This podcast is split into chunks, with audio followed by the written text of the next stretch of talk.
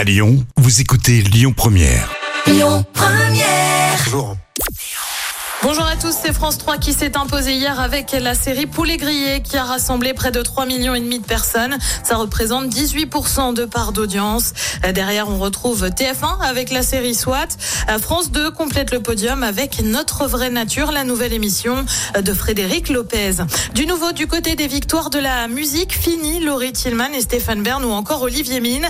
France Télé mise sur un nouveau tandem pour la présentation de l'émission le 9 février prochain. On retrouvera Cyril Ferraud et Léa Salamé à l'animation. On en sait aussi un peu plus sur les nommés. On retrouve Louane ou encore Jane du côté de l'artiste féminine.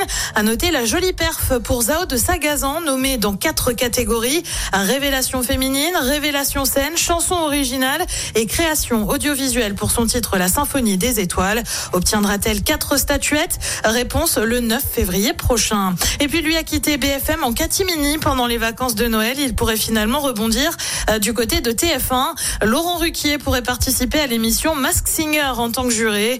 Des discussions seraient en cours entre l'animateur et la chaîne. Laurent Ruquier connaît bien l'émission pour y avoir participé lors de la cinquième saison.